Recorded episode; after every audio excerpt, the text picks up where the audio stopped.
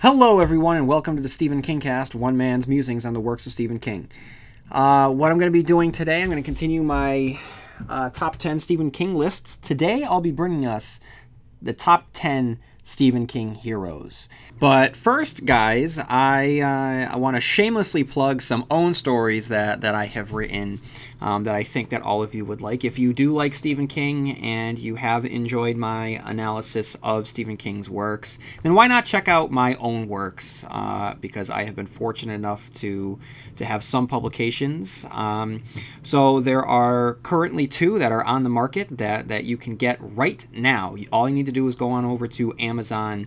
Um, one publication is Dark Moon Digest, issue number 22, edited by Lori Michelle and Max Booth III.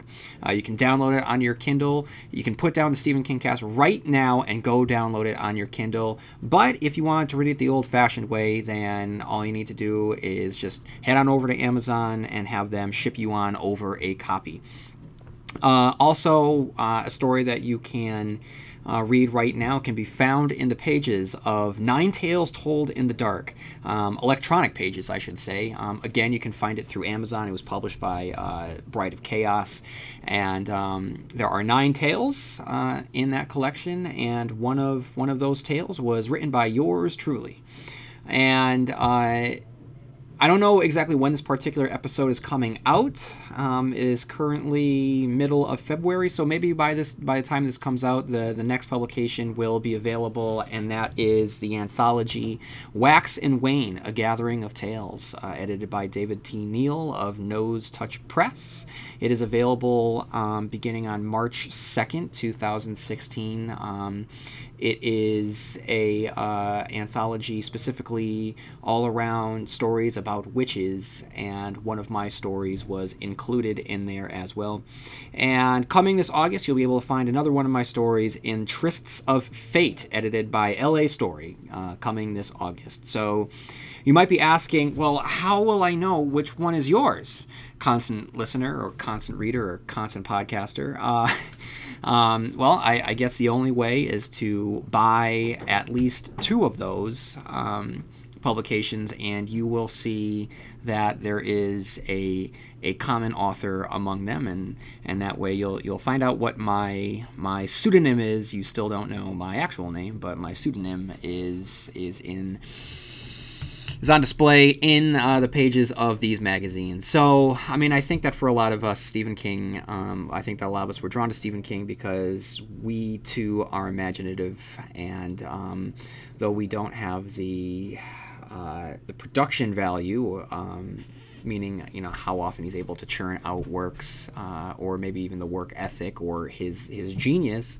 I think that a lot of us have have given a shot at at writing, um, and I have been very very fortunate this year that um, that four stories have have been picked up. So hopefully in the the weeks and months to come i will have information regarding future stories that you'll be able to, to read by by yours truly. But in the meantime if you have liked my thoughts on stephen king and wanted um, wanted to see you know if i if i had what it takes to, to actually step into the the horror ring and and and hold my own why don't you head on over to, to either dark moon digest or nine tales told in the dark wax and wane or trysts of fate and and let me know um, and as always, in terms of the Stephen King cast, uh, you can head on over to iTunes and write a review. And if you if you like the show, and um, you know, uh, send me a listener email at uh, StephenKingcast at yahoo.com.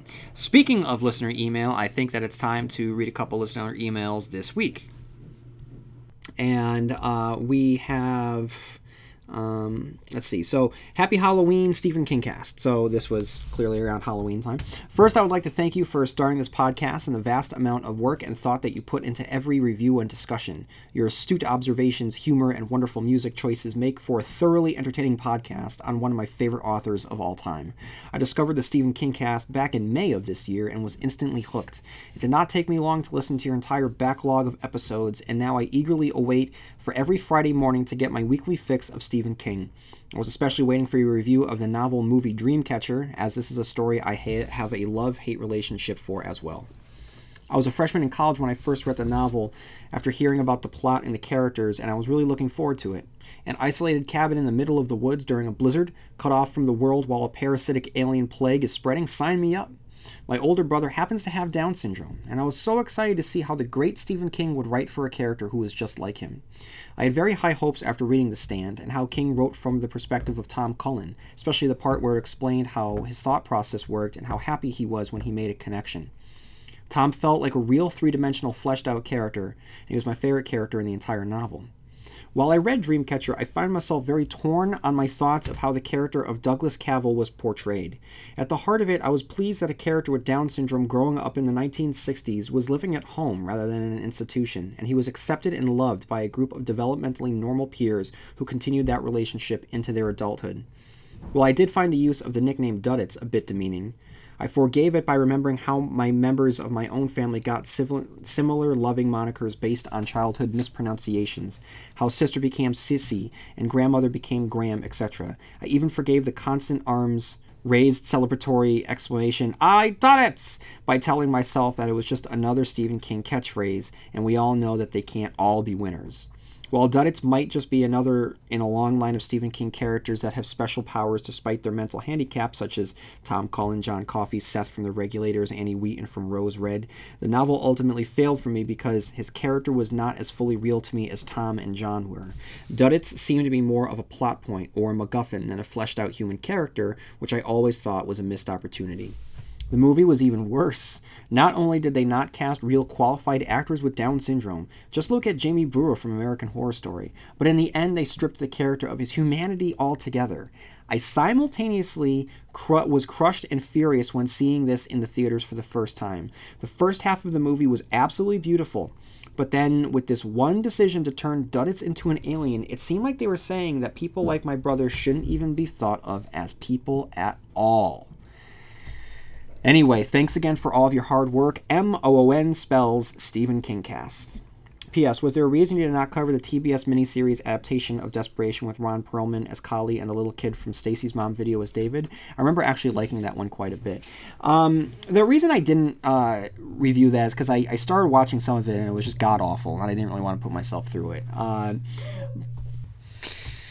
um, but that is a great uh, observation about Duddits uh, that I'm glad that, that you brought to, to our attention. Um,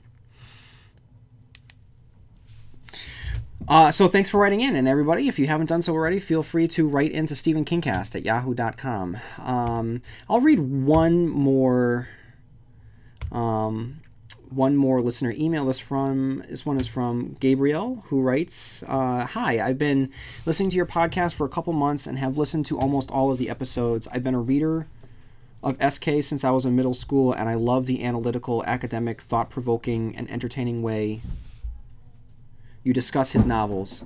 You've actually made me want to reread some of his novels as I didn't either remember or missed some aspects of the novels that you brought to sleep like many adults, my reading went from about a book a week to every other week to barely reading more than textbooks or newspapers and magazines. But in the past three weeks, I've read Revival, Everything's Eventual, and Mr. Mercedes. I've bought SK's Bazaar of Bad Dreams, and I'm currently reading Doctor Sleep. And tonight, while scrolling through the Stitcher, I saw that you've reviewed this book, and so I will have to not listen to your review because the book is on that pivotal, super, super intriguing, hard to put down spot. I, like others that have written and worry about your podcast ending after you reviewed everything, since you are amazing at this, would you be willing to do a review of Dean Koontz? I know a lot of people make fun of him, but I also like Koontz. I think that he just gets to the point of the story faster with less character building, to put it in the simplest and probably understated way.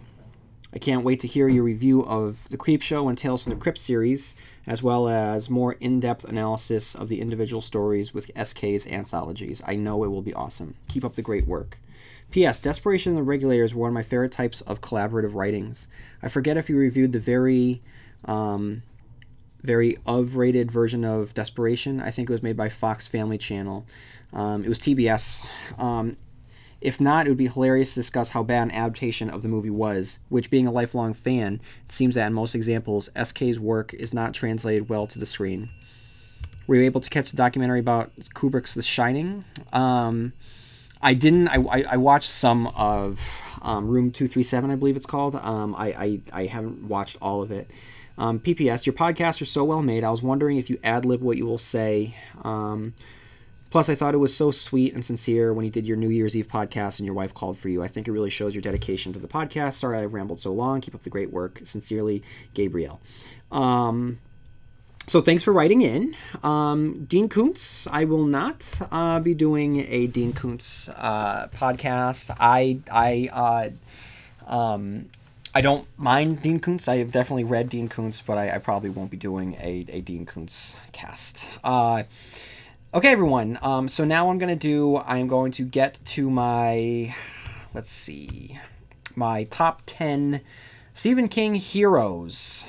So I'm let's see. So I'm going to start off with. Um, actually, I'm getting run out, rid of one right now. Um, so I'm going to. Number 10 is a is a split vote. Um, and it is two younger female characters in Stephen King's works. Um, one is superpowered and one is not, but both are uh, incredibly vulnerable and show incredible signs of strength. One of these characters is Charlie McGee, and the other is Trisha, the girl who loved Tom Gordon. So we have the fire starter and the girl who loved Tom Gordon. So Charlie's story is is a it's just it's a great one to read. It's hard to read. She's a little girl who, since being born, pretty much has been on the run from the shop with the entire force of uh, the United States coming after her, and just her and her father but she finds the strength to go on even in the darkest circumstances much like the girl who loved tom gordon who without the uh, big sci-fi plot uh, government conspiracy plot.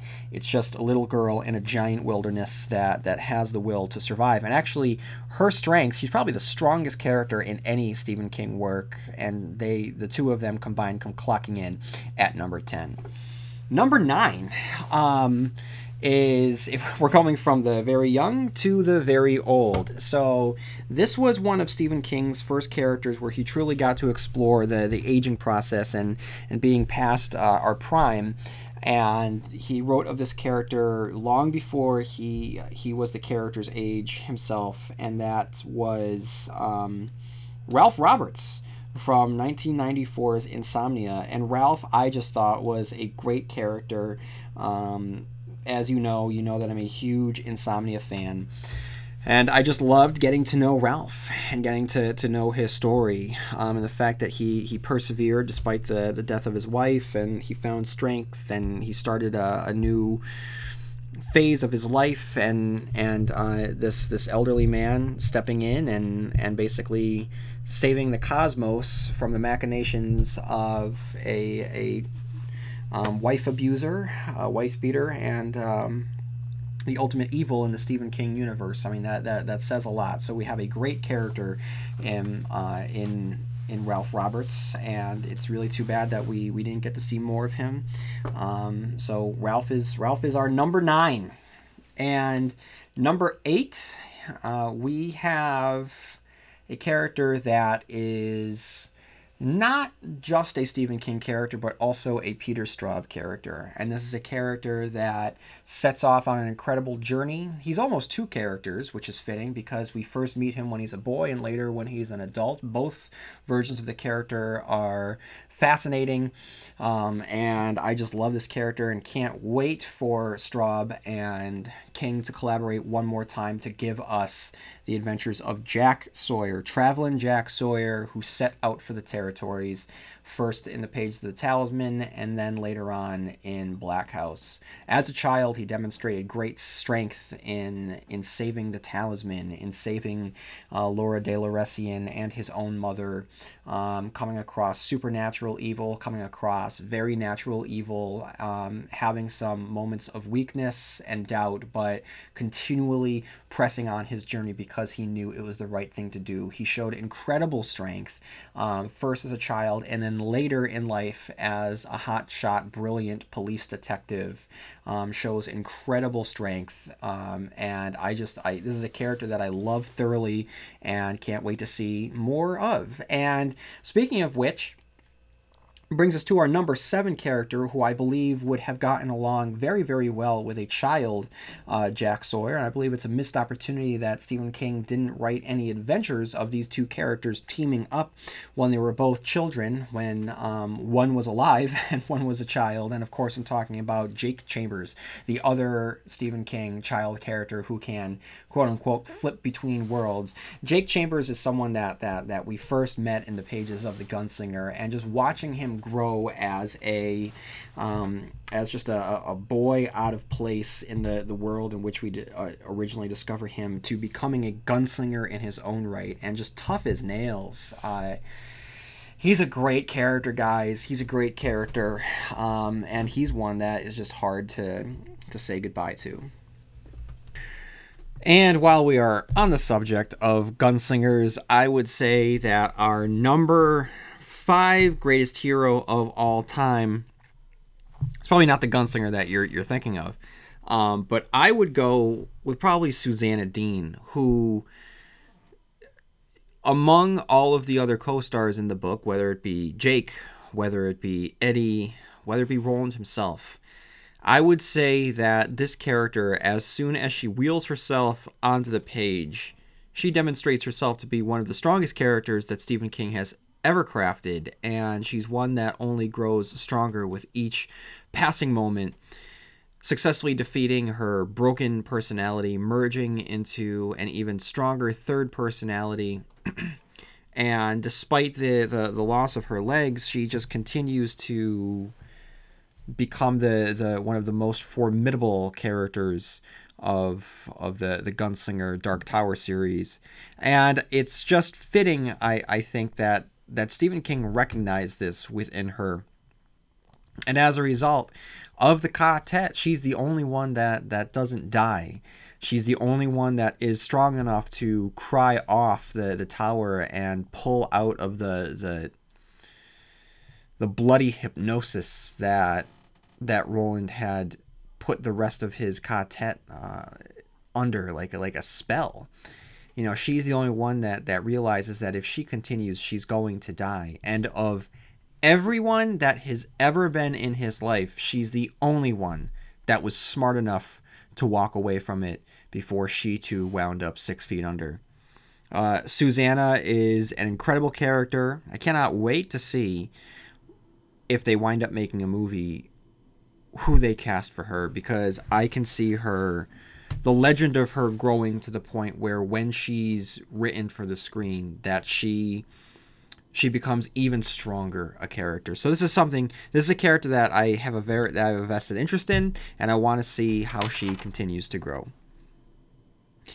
Our number 4 Stephen King hero I need to stress is the novel the, the character from the novel from the page and not the character from the film adaptation because that character does not do him justice at all.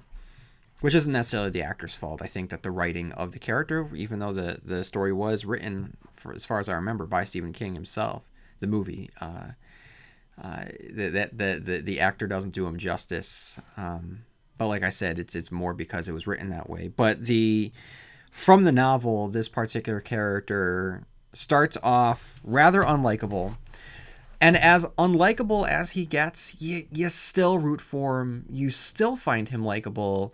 And we watch him grow as a character while we watch the rest of the world fall down around him. And in the apocalypse, he is able to find himself and realize his true potential. And by simply standing up for what is right, Larry Underwood saves humanity. Ladies and gentlemen, our number four Stephen King hero of all time is the the moral center of his magnum opus, which I've also used to refer to as uh, the Dark Tower, also. But uh, but I'm talking about Larry Underwood, uh, the, the the singer turned savior of of the the soul of of our world. So I mean, if you just read the stand, you might think that that Larry is the the long line, uh, just the latest in a long line of Joker characters, just these wisecrackers. But he he's more than that. He's someone that constantly self doubts himself and constantly questions himself uh, to the point where it's it, it shows just how deep a reservoir of empathy he has because he's never callous even though he he might make some cold decisions the guilt that that follows it and the questioning shows that he is uh, the one that that demonstrates the most humanity of all of the characters in the book and he's um, he's surrounded by by characters that are um, uh, that demonstrate our, our more heroic qualities. But I would say that if we are going to give uh, the award out for the one that, that pulled on our heartstrings the most, uh, I think the award would go to, to Larry. And I would say that our number three, a character from the same novel, um, even though he he doesn't confront evil in the end, he's the one that is able to pull everyone together. Stephen King has always written about the everyman, and I think that the everyman is uh, he he isn't able to write a better everyman than this particular character. I think that when he when he wrote this character, he all he had to do was just drop the mic because as soon as we meet him, um, there's just something about Stu Redman, guys, that he's uh, I don't want to necessarily say larger than life, but he is that that quiet strength that so many of the Stephen King characters that we've ever read demonstrate. But um, his strength is not just life saving. His quiet strength is world saving as well. Um, he, in some ways, almost more than Mother Abigail, is the one to to truly draw everyone together. And this small town Texan becomes the political face um, and and leader, world leader of of humanity in the ashes of civilization. And I mean that really says something. Um, and I just watching Stu from the entire book, watching him watch his town fall apart, watching him struggle in the CDC and come out on top, and just watching the worst of what government was become government itself. It's pretty awesome. It's pretty awesome. So, uh, our number three is going to go to uh, Stu Redman.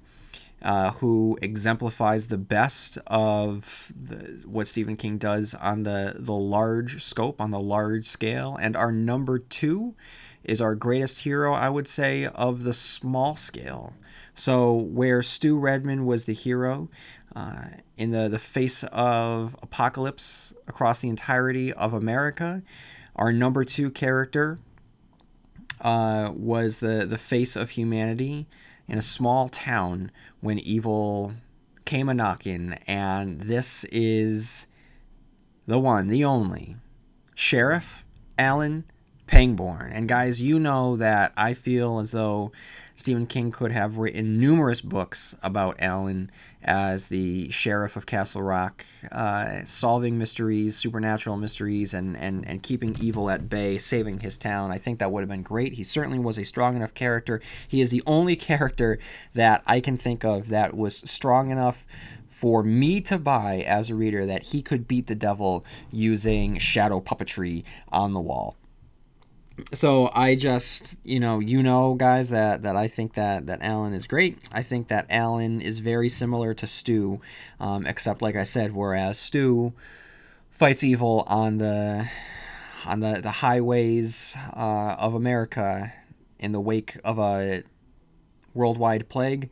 Sheriff uh, Alan Pangborn demonstrates the same heroic qualities in a little Stephen King, Maine small town and our greatest Stephen King hero is not the gun toting dusty cowboy that you thought that maybe I might serve as our, our number one. Uh, it is not Roland the Gunslinger. Roland the Gunslinger does not make our top 10 guys because how could I possibly put as our number one the man that in the, his very first book chose to sacrifice a boy in order to get to his destination. So sorry, guys, it is not going to be Roland Deschain of Gilead. And it's not even going to be one person. And it's kind of a cheat. I would say that Stephen King's number one hero is a collection. Um, I would say it's it's not one person, it's seven people. Because with these seven characters, it exemplifies what I believe that Stephen King's philosophy of writing is. That's the quartet. That's coming together as a community to overcome the challenges that, that, that face ourselves individually, and only coming together um, can we be able to combat whatever that is. So, you know me by this point. You know where I, I tend to lean in my preferences. And you know how I feel about a certain book. And that book was it. And its heroes were the losers. And that's why I believe that Stephen King's number one hero uh, really is a collection of seven children turned seven adults who come together to fight the ultimate evil. So I'm not going to talk too much about it. I'm actually just going to put it out there and say if you want my thoughts, if you want to to listen to my deeper thoughts, then head on over to my three and a half episode review of of it where I put it all out there. But those those characters they, they leave a lasting impact. I think that Stephen King he does them so well he he doesn't have to go back to that that that well again. So I'm going to throw some honorable mentions out there. I think that Paul Edgecombe from uh, Duma-Key uh, was an incredible character and uh, one that, that truly stands out in, in his later works. Um, someone that was just trying to reinvent himself uh, and, and a new life. Jake Epping from 112263. Uh, I believe was a, a, very, very strong character. Again, one of his later works. Wendy Torrance, who shines even brighter when contrasted with uh, Shelley Duvall from the The Shining. But Wendy was always a strong character, and in my review of Doctor Sleep, I lamented the fact that that she was dead and we didn't get to see more of her. But I think that she is strong. And Danny Torrance, both as a child and as an adult in in Doctor Sleep, he's a good guy, and I like the the, the duality that he has as an adult where he has a little bit of um, Abra in him and he has a little bit of his his father in him that that rage that that um, that contrasting quality of of the shining and that that red red anger uh, of Redrum that that flows through him as well, and he always rose above it. So I, I, I think that Danny definitely deserves an honorable mention. And if I were to re-record this, maybe I don't know in ten years, I, I might change the the orders here, and some of the honorable mentions might go into the top ten. But uh, I'm not recording it 10 years. I'm recording it right now, and that's my list. And I want to know if you agree or disagree with that list. So feel free to write in at StephenKingcast at yahoo.com. And may you have long days and pleasant nights. And I will see you here next episode where M O O N spells Stephen King Cast.